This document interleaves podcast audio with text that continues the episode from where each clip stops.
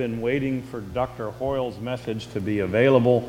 It's my fault that it's not. We'll get it out there for you soon. I got to do it a different way.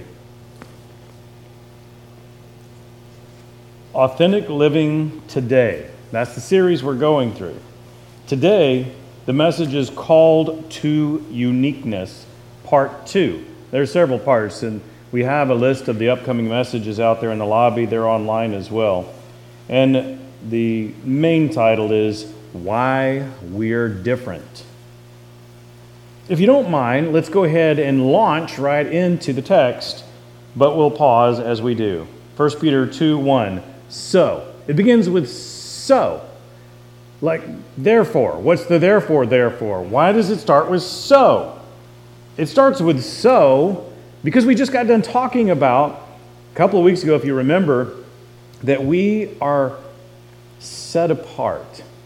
We're, we're by God's hand, He has removed us from the world to live in it, but be holy, different. But why?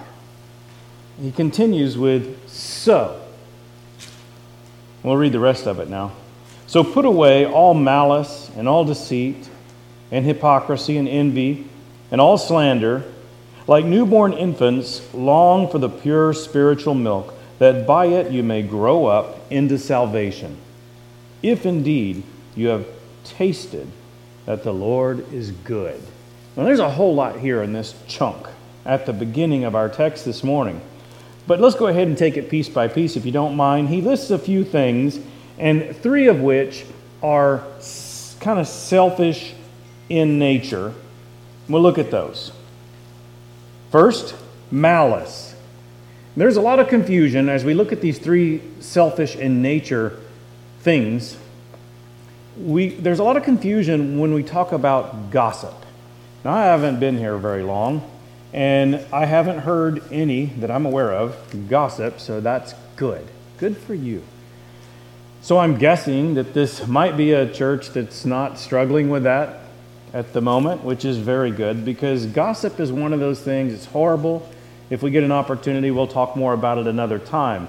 Today, we're not talking about it because our text mandates it. It doesn't say the word. But we often get confused and we think gossip has to include malice or it has to include one of the other words you see here, slander. It doesn't. But let's look at malice. Malice means you have ill will towards someone. Here's a difference. You can see if you're if you, you're going down the road and somebody passes you going way over the speed limit. I mean, you yourself are pushing it. And then they go around you, just flying around you. Whoa. You could think, I hope they learn how unsafe that is. I hope they realize how unsafe that is and slow down before an accident happens. That, that's a good hope. You could pray that way.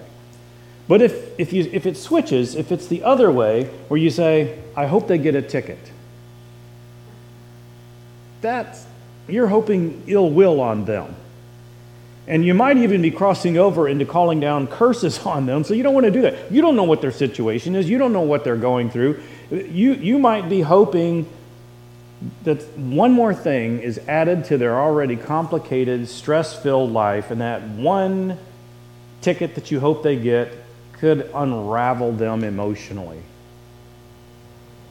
So be careful. You don't want to have ill will towards other people, even if it in your mind seems justified. You don't want ill will. Malice is wanting bad things to happen to somebody else, wanting negativity to be on someone else. Now, let's go ahead and look at that other one. I know I'm going to get back to the envy one, but slander. This is where the real confusion comes when we talk about the subject of gossip.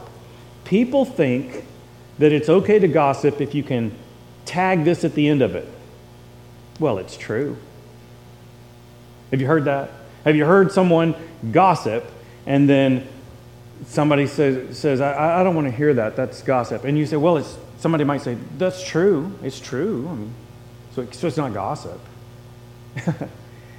If you're sharing somebody else's business that's not your business to be sharing, that's gossip. If it doesn't benefit in any way for you to be sharing that, that's gossip. Other people's, especially other people's private business, it's gossip. True or not. Gossip doesn't have to be false for it to be gossip. You do know this, right? Slander is when you are sharing something that is false. You see, gossip and slander, they don't have to be happening at the same time. You could, you could be sharing something that's true, it's just not your business to be sharing it. And it doesn't benefit anyone for you to share it. That is gossip. Are we clear? Okay. So don't slander either. If it's not true, obviously that's a very bad thing to be passing around things that aren't true. Christians of all people should be surrounding ourselves, wrapping our minds with the truth. So why would we share things that aren't true purposely? Don't do that. Now let's look at that other third, that third selfish thing, and that is envy. Let me, let me be real clear on this. I'm going to give you something other than a Webster's dictionary definition. I'm just going to give you the practical definition of reality. Envy is any negative thoughts or emotions that you have connected to someone else's goodness. Someone else has success, someone else has um, financial gain, someone else has possessions, someone else has, it appears like the green is, the grass is greener on the other side, someone else has a better life. And you know that's not true, don't you? But even if they have better health, if you have negative emotions that come into you because someone else appears to be doing better in some way, that is envy. Now, wrap your head around that because our world seems to be very full of this. Have you noticed? I mean, if somebody, if we hear of somebody's great wealth that they've achieved, it's almost immediate that people assume they shouldn't have that. Have you noticed? This is kind of a, a thing, especially in America. They shouldn't have that much money. Who needs that? That's, uh, that's not okay to have negative thoughts wrapped around somebody else's success or somebody else's good health or somebody else's positive things happening in their life at the moment. Having negative thoughts around other people's goodness is envy. We should be happy that other people are going through good times in their life at the moment. We should be happy that people are having success at the moment or having good health. Let me, let me explain something to you about selfishness. You got to know that Jesus set the prime example of selflessness, right? And if we want to be like him, we'll be selfless, more selfless. But selfishness, I don't know if you've heard of this or not, but Selfishness is the root cause of all interpersonal relationship problems. Think about it. Either one person wants it their way and they won't give in, or maybe both people, maybe both parties if it's groups. But selfishness is the root cause of all interpersonal relationship problems. Somebody's being selfish.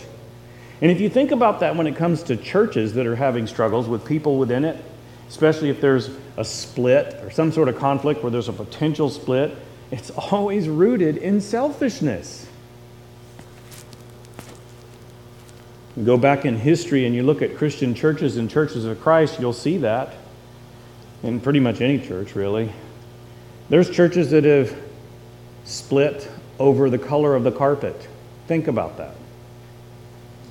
How does that happen unless somebody wants it their color much more than somebody else. How about, how about the songs? I mean, churches of Christ and Christian churches notoriously have divided over music, some being the non instrumental, and not all churches of Christ are non instrumental, and not all Christian churches are instrumental, but there's, there's a major division there. And it's over instruments versus no instruments. Think about what we think. In, in our modern world, some people like traditional hymns, some people like modern hymns or modern songs. It used to be, and I can relate, I grew up singing out of hymn books. So there's young people today that don't even know what that is because now we sing off the wall. I love saying it that way. But, but, but isn't it more about God's pleasure than ours? Are we not supposed to be worshiping Him, not trying to do what feels best to us? Can, can He not be pleased with our worship if we simply will just put our selfishness aside and worship Him?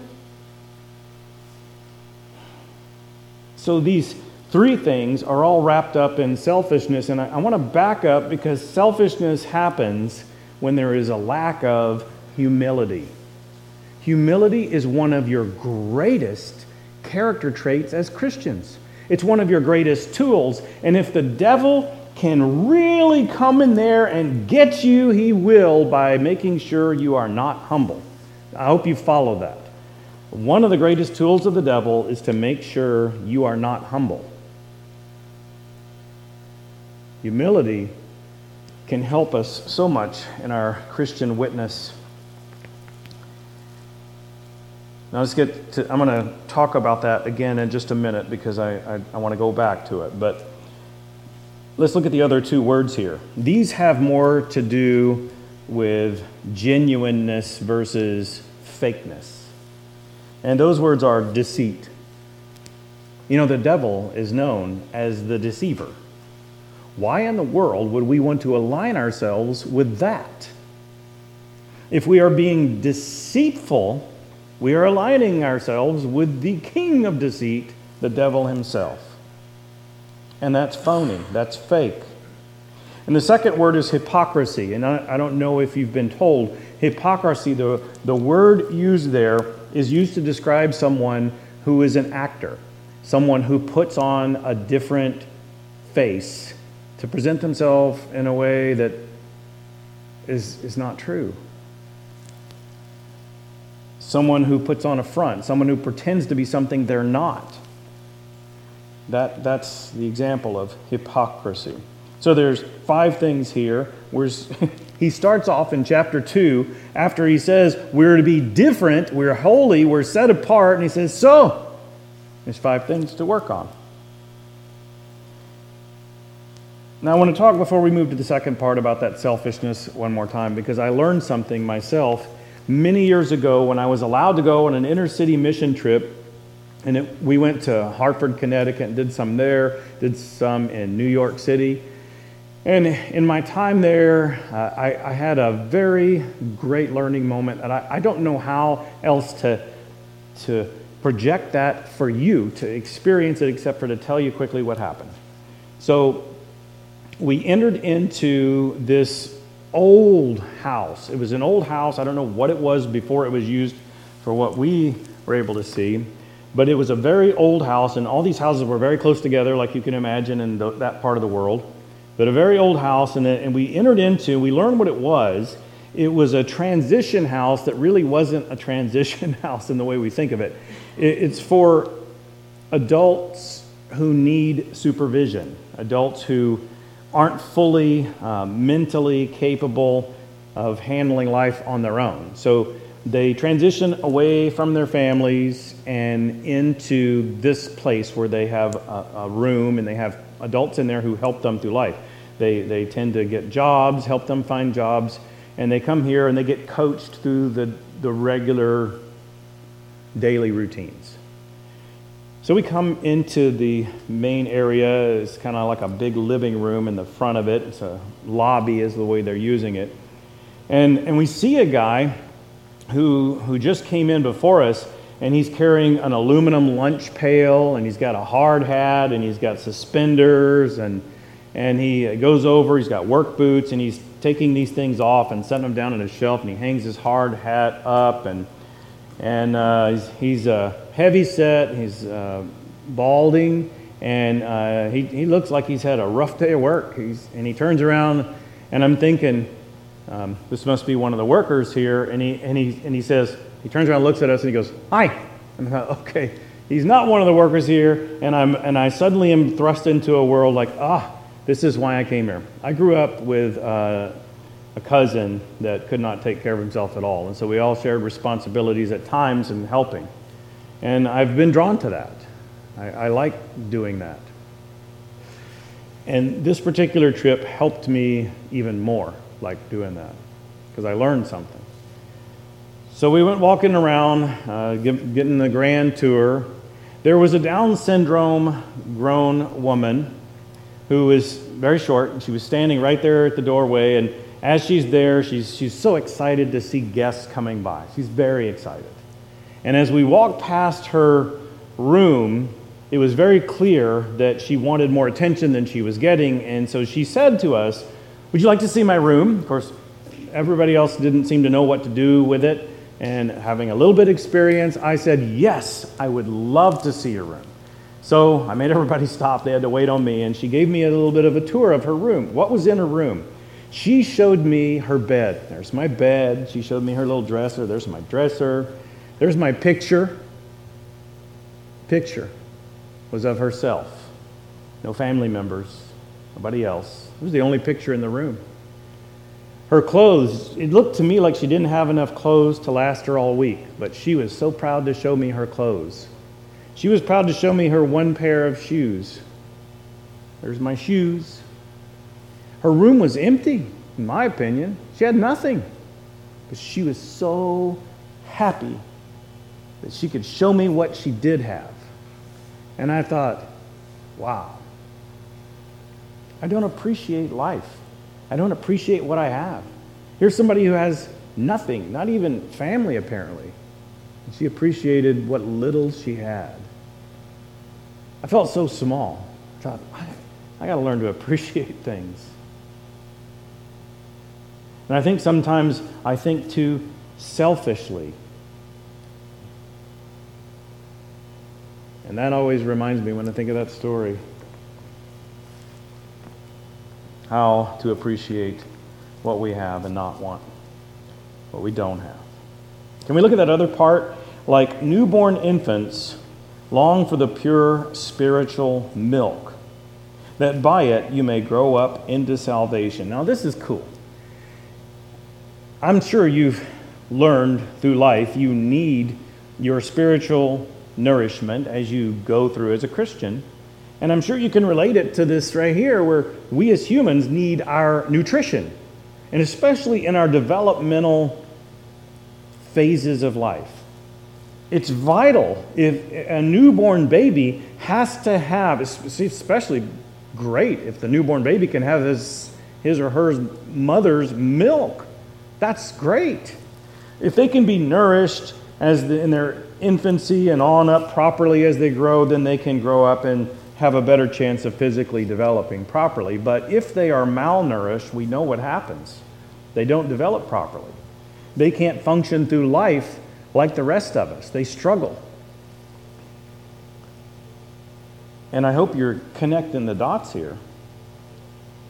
Peter has written, if you remember, he's writing to Christians that feel like they have been under a lot of persecution. They're suffering. These are Christians. And he's writing this and is dispersed to these Christians that are struggling, but he's reminding them you need to be spiritually growing. You need to be consuming the training, the goodness of God through His Word. You need to be developing spiritually so that you can handle life like Christians are supposed to be able to. Why would Peter say this unless we too need to be reminded? We need to get our nourishment like newborns need. We need to, for our own salvation. It's not a one time thing that you say, okay, yes, I want to have Jesus as my Lord and Savior, and then you get baptized, and then it's over. We did it. No. He's reminding these Christians that are undergoing persecution, he's reminding us as we go through the struggles of this pandemic we're going through in life right now and all these other things that we as individuals are going through. He's reminding us in, you need to feed yourself, you need to be nourished. Your salvation is a thing that it's something you have to be growing to stay close to Jesus. If indeed you have tasted that the Lord is good. Now, Peter has really gotten wise as he's grown in his faith. And God inspired him to write this so eloquently. If you think about how that flows, you need nourishment. You understand this if you have tasted that the Lord is good. You, you've tasted that. Keep on consuming the goodness of God. Do nothing out of, I'm sorry, I'm taking you to Philippians chapter 2, verse 3, because I want to talk to you about selfishness one more time.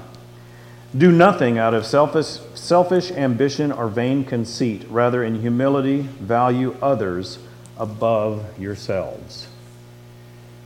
It's vital if we can wrap our heads around and put into practice this concept of putting others ahead of us, thinking of others as better than us.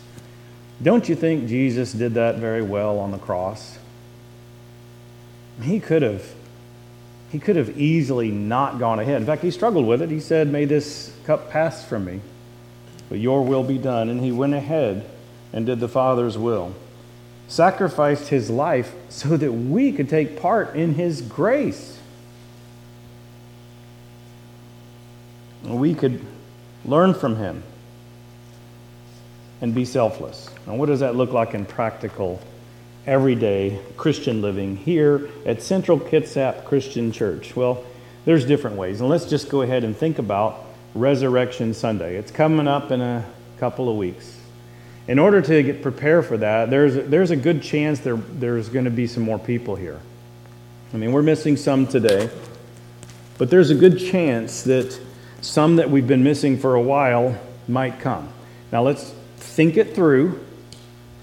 You already know, I've told, I think, everyone here, you already know. I've had both my COVID shots a while back. I'm way past the time where I am I'm protected with the, my vaccinations. Did I, did I think it was a great thing for me to do that? No. But in order for me to do baptisms at the prison, I have to do that. But I still have to wear a mask. And I don't even know that the masks do a whole lot of good. I wear a mask here with you because if it is going to do some good, I don't want to take it back and create a, a big outbreak at a prison where there's a lot of Native Americans in that surrounding community that could also end up, I could kill off all the elders. I told you this before. So I'm trying to think of other people. I hate wearing a mask. I absolutely hate it. I even bought these different plastic and silicone things that push it away from my face. I have to wear a mask all day long, Monday through Friday. And sometimes my hours start at 6 or 7 in the morning and go till past 9 at night, and I am sick of wearing a mask. But I'm going to wear a mask, and I'm going to be even more careful to try to wear a mask on Resurrection Sunday here, because there's a very good chance that some of the people who haven't been here are uncomfortable getting close to people that aren't wearing masks. So, even though I might be comfortable with it, I'm going to think selflessly. Now, I don't know this person that's about to walk toward me. I'm going to put my mask on because I don't want to ruin an opportunity. Is there a chance that somebody might come in these doors on Resurrection Sunday and might just be thinking, you know what, I'm going to try Central Kitsap Christian Church. To try it. Things are falling apart, they're unraveling in my life, and I need to be in church. Is there a chance somebody might come in on Sunday morning that's thinking that way, who also might be afraid of walking up to me if I don't have my mask on? There's a chance yeah, there's a chance that somebody might walk in the door who I need to try church and they might think that masks are absurd and they don't wear a mask anywhere and they look at me and think I'm a goofball for wearing a mask because I think I'm a goofball for wearing a mask. But anyway, as they walk up to me, they could think, yeah, what's he doing? But I'm going to try to be as selfless as I can be and I don't want to throw a roadblock in front of somebody if God is trying very hard to get somebody's attention I don't want to mess that up. And just so you're aware, I don't know of anybody's opinion in here about masks. I don't. I haven't asked you. Nobody's told me. So I don't know. So this if you're taking this personal, Great. You should. Because maybe it was meant to be. But it's not between me and you. Because I don't know your perspective. I really don't. Here's another thing Resurrection Sunday, a selfless act, could be um, what if there's so many people in here that you might not get to sit where you like to sit? What if there's, what if there's people in here, maybe some of your neighbors you've invited over and over again, or a coworker, or a, maybe a classmate and family that your kids invited, and they just show up, and a bunch show up all at once, and now like, oh my goodness, we're really going to have struggle to struggle with this social distancing now, and we're supposed to be doing that. Uh, oh, what, what if what if there's and now we're supposed to, are we not moving into phase three tomorrow? Is that what we heard? I think we are. So what if we have a whole bunch of people in here and and we can't all fit in here? Are some of us going to be selfless enough, willing to sit out there, even if we don't hear very well? You, you play that out in your mind. Uh, what, what if you come into the parking lot and it's full or getting full, and you're thinking, oh my goodness. I, I went to a church uh, in Louisville, Kentucky. I hope you get to go. If you've never been to Southeast Christian Church in Louisville, you really need to go. Stephanie wants to go too, because we, uh, during the whole pandemic thing, we were doing online church with them. And it's a special church. They, they run like 30,000, and it's the friendliest church I've ever been to. And I, that's no joke. They are very friendly.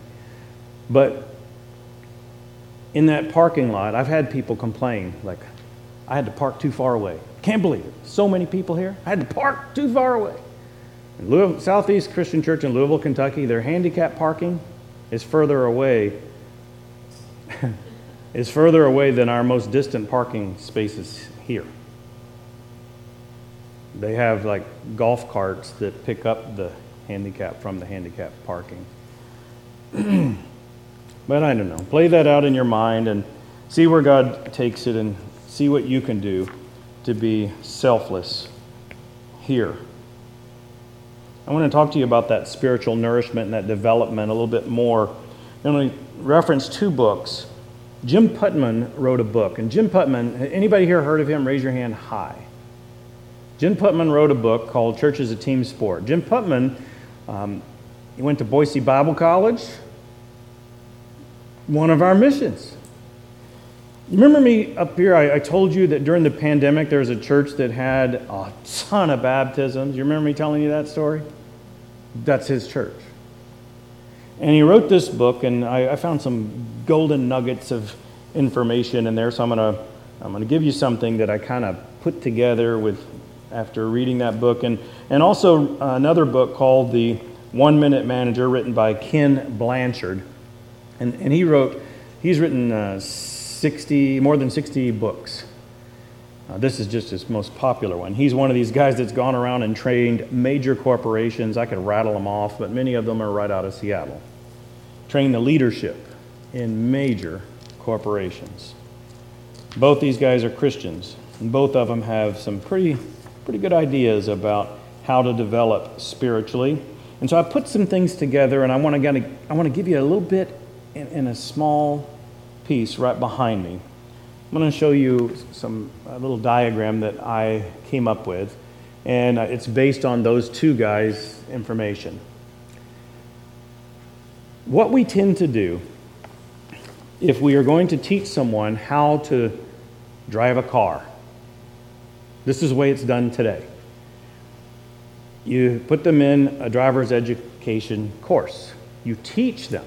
So if you're going to draw this chart up behind me like you see it, what you would write beside 1.0 would be teach. That would be the first thing. Teach them all about what driving a car is about.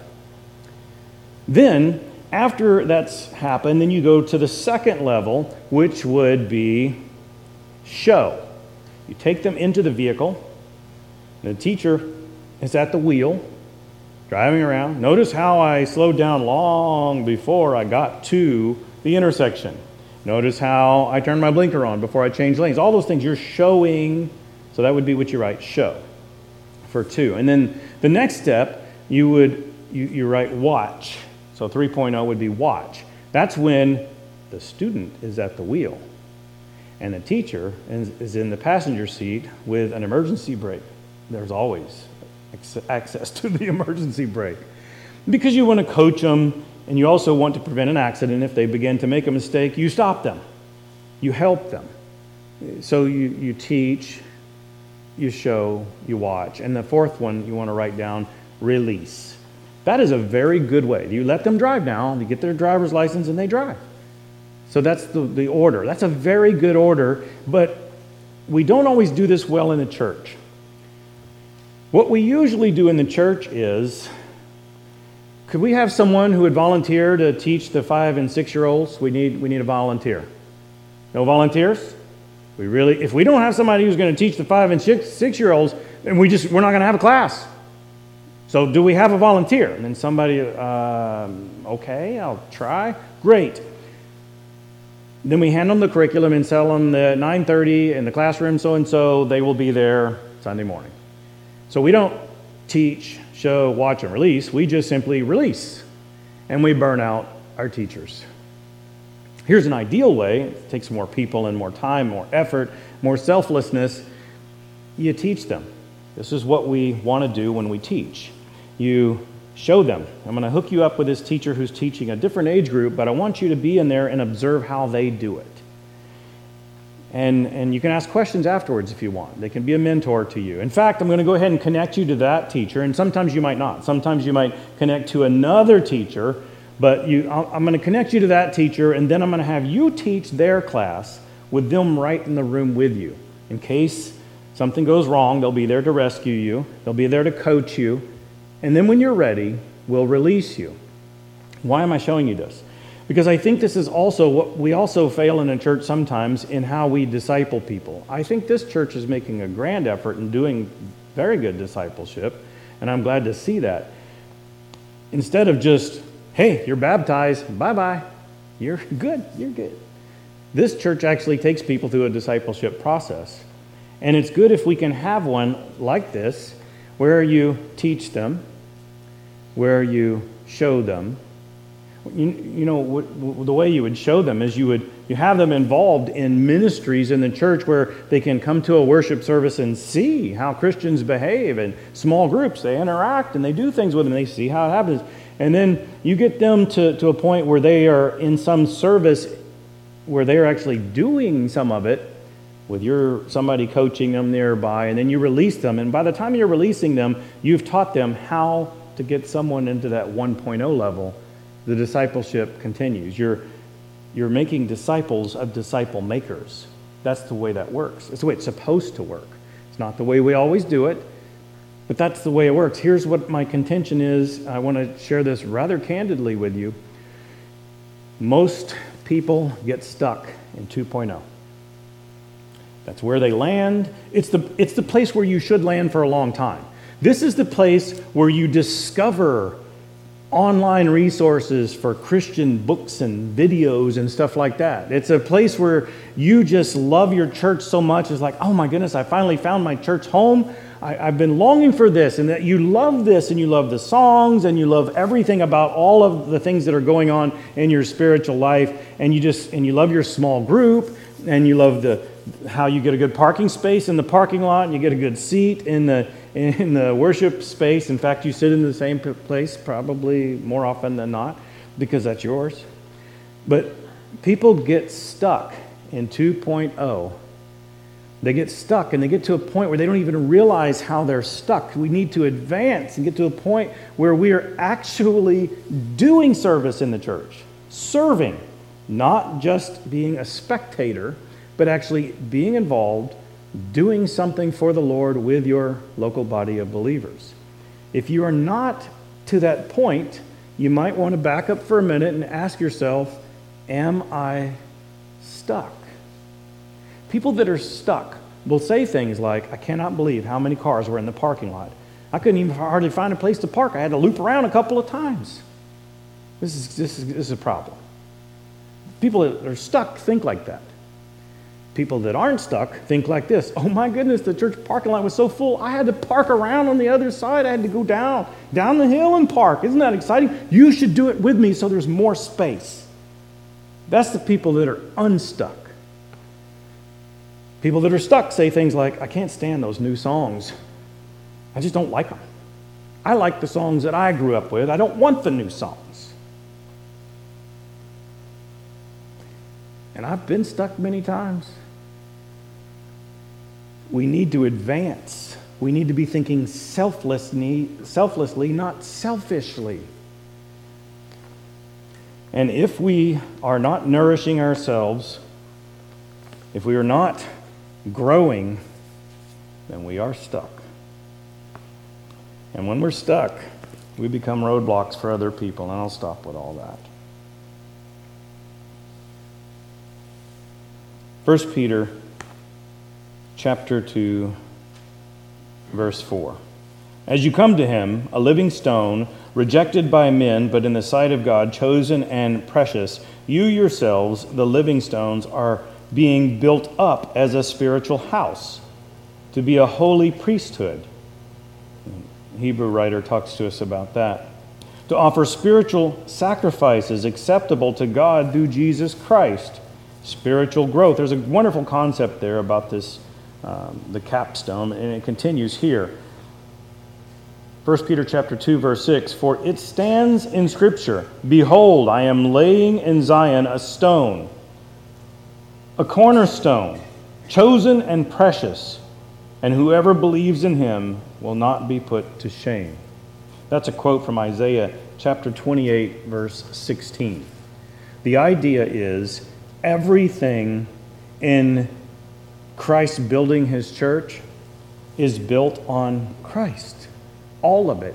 He is the cornerstone, the capstone, the headstone, however you want to translate it. Look at this.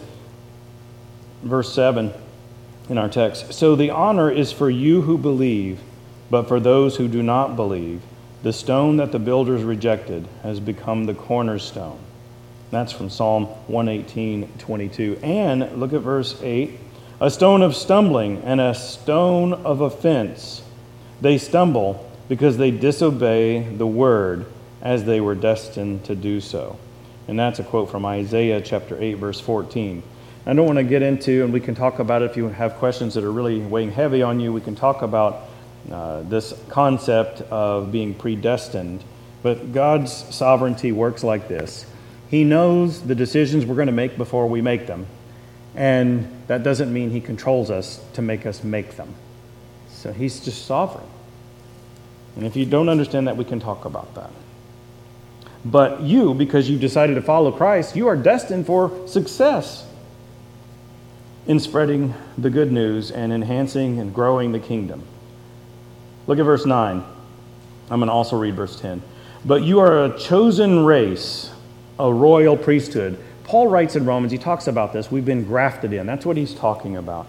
We have been, because we accepted Christ, we have now been accepted as God's people. A special group. We're not like the world a royal priesthood, a holy nation, a people for his own possession, that you may proclaim the excellencies of him who called you out of the darkness into his marvelous light. Once you were not a people, but now you are God's people. Once you had not received mercy, but now you have received mercy. Peter is setting us up. There's a lot he's going to say in these letters, but one thing we need to know is we are not alone. We might be going through difficulties in this life, and you might feel alone. You might even be you might even live in a house with a whole bunch of people. You might, you might be surrounded by people who call themselves Christians and still feel very isolated and alone. But you are never alone. And Peter is reminding us of this. We are a group of people, even if we're separated, even if we feel alone. We are God's chosen people and we have received Christ's mercy. Don't forget that. Verse 11 Beloved, I urge you as sojourners and exiles. We don't belong here. Yes, people make us feel like we don't belong here. The more you try to stand up for Christian principles, the more others will make you feel alone.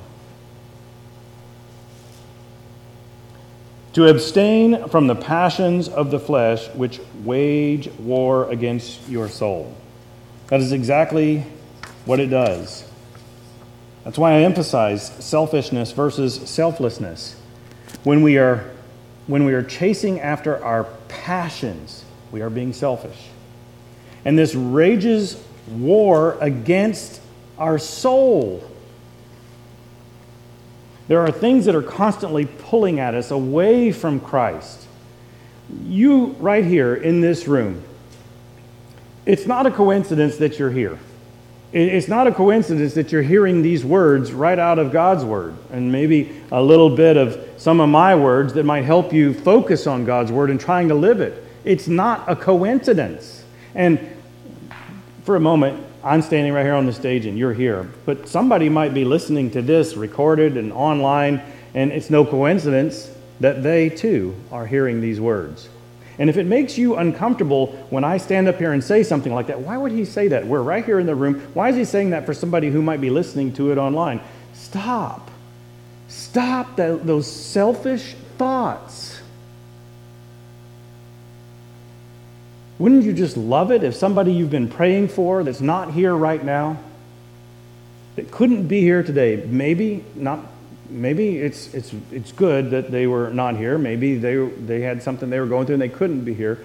But wouldn't you just love it if they happened to get online later and listen and draw nearer to God? Wouldn't you love that? Even if you don't, the Lord does. So, so think selflessly. That's why I said it the way I said it, because I know it could upset some people. 1 Peter chapter 2 verse 12 is where our text wraps up. Keep your conduct among the Gentiles honorable. Now that's an interesting thing because now you are people that you are a called people. You are set apart. You are different. You're you are a chosen race because you've been accepted because you accepted Christ as your King of Kings and Lord of Lords. You're now in. And those who haven't accepted him, he's referring to them as Gentiles. Keep your conduct among the non believers, if you want to say it that way, honorable. So that when they speak out against you as evildoers, in other words, they are saying you're bad. And if you don't know it, they're waiting for that. They long for that. I see it on a regular basis. I work in an environment in a prison where some officers are constantly looking for faults in the inmates. They think that's their job. But it even, it's even worse. Some officers are constantly looking at faults in the inmates that now claim Christ as their Lord and Savior. If they make a mistake, oh, the officer relishes in it. Uh huh. I just heard that one cuss. Calls himself a Christian. Christians cuss?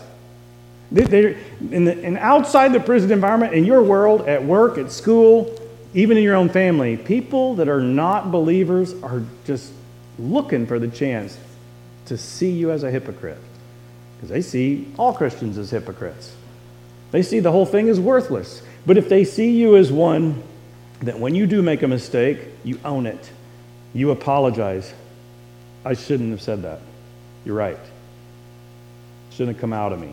That's uh, not pleasing to my Lord, and it upsets me when I make a mistake like that. It upsets him more when you you actually see it. So I'm, I'm sorry for setting a bad example. I'm going to keep working on that because I, I know that I can do better. Thanks for pointing it out to me. That right there, when you live honorably among other people, it puts a chink in their, in their, their uh, weaponry against you because you're living honorably and you look real so that when they speak out against you as evildoers, they may see your good deeds and glorify God on the day of visitation. And this reminds me of what Jesus said in Matthew chapter 5 in the Sermon on the Mount. Remember this? You're the light of the world. A city set on a hill cannot be hidden, nor do, you, do people light a lamp and put it under a basket, but on a stand. It gives light to all in the house. In the same way, let your light shine before others so that they may see your good works and give glory to your Father who is in heaven. Christians, if people who are not believers see that we are being genuine in our daily walk, yes, we're going to mess up. But if they see us shining our light in this dark world, it will make a difference. If we can make their lives a little bit brighter because we live right, we try to do our best in front of them, living selflessly as we're called, then we will be setting the example that is pleasing to our Lord. Now, the, mess, the series is Authentic Living Today, and the message specifically, Call to Uniqueness, Part 2, Why We're Different. The answer to that is back at the beginning in verse, if you'll look, verses 2 and 3. Look at this. It says, If indeed you have tasted that the Lord is good. You have, haven't you? You've tasted that the Lord is good. and then he says in verse 2, if you back up a little bit, he wants us to grow up into salvation getting that spiritual milk. You see, why we're different is because we know that the Lord is good. We have tasted that the Lord is good. He has sacrificed his life selflessly so that we can take part in his grace and spend eternity with him. That's why we're different because of what the Lord did for us. We're set apart because we want to honor him. And I want to go back to those 1.0, 2.0, 3.0, 4.0. I want to encourage you to keep that growth cycle going. Don't get stuck in a place where you want to have it your way. You don't understand why the changes have to come. You don't understand things that in your mind you're thinking selfishly. And I want to take you back to a place when I first began preaching here, I talked to you about neuroplasticity. Do you remember that? If you don't remember that, you can get online, the messages are all there. When your mind is thinking a certain way for an extended period of time, it gets stuck there. And you just naturally think that way. And there's a reason why we're told to repent constantly throughout Scripture, and I'm telling you today, that's a big word today repent. If you want to think in a way that's pleasing to the Lord, don't get stuck. Constantly be growing and learning. And even today, you can even get to the point where, you know, I got to stop thinking selfishly. You know, when the preacher was talking about masks earlier, maybe I was thinking selfishly. When the preacher was talking about this or that or whatever, I was thinking, maybe I was thinking selfless, selfishly. You know what? Why don't you take a moment and join me in prayer? And we'll wrap this up. And I'm going to pray that each one of us learn to be less selfish. God, forgive us when we are not humbled enough to live selfless lives. Lord, I'm afraid there's opportunities that I have failed you when I have not been humble enough to be selfless. And Lord, I'm afraid that some of my brothers and sisters here have also failed you when they were not humble enough to be selfless. There, Lord, I know that it's bound to be some here in this room that have been selfish as a spouse. Even though they love their partner, they, they want it their way too much. And Lord, I ask that you would help them to represent you better in being selfless. Lord, I know that there are, it's bound to be some people here in this room who have thought selfishly in other areas of their lives. And I know I have. God, I ask that you would help us. God, right now, I'd like to, um, since we're all praying together, Lord, my voice for everyone's here, each one of us, I'd, I'd like to ask, Lord, that you would reveal to us as we ask you Lord, have I done something selfish lately? Have I been thinking selfishly lately? If so, please free my mind and get it back on track. Give me back to that cycle of spiritual growth so that I don't get stuck and become a roadblock for others as you have become a roadblock because others choose not to believe. Thank you for being the capstone, the center of it all, for building everything on a solid foundation for us. Help us to do our part. In Jesus' name, amen.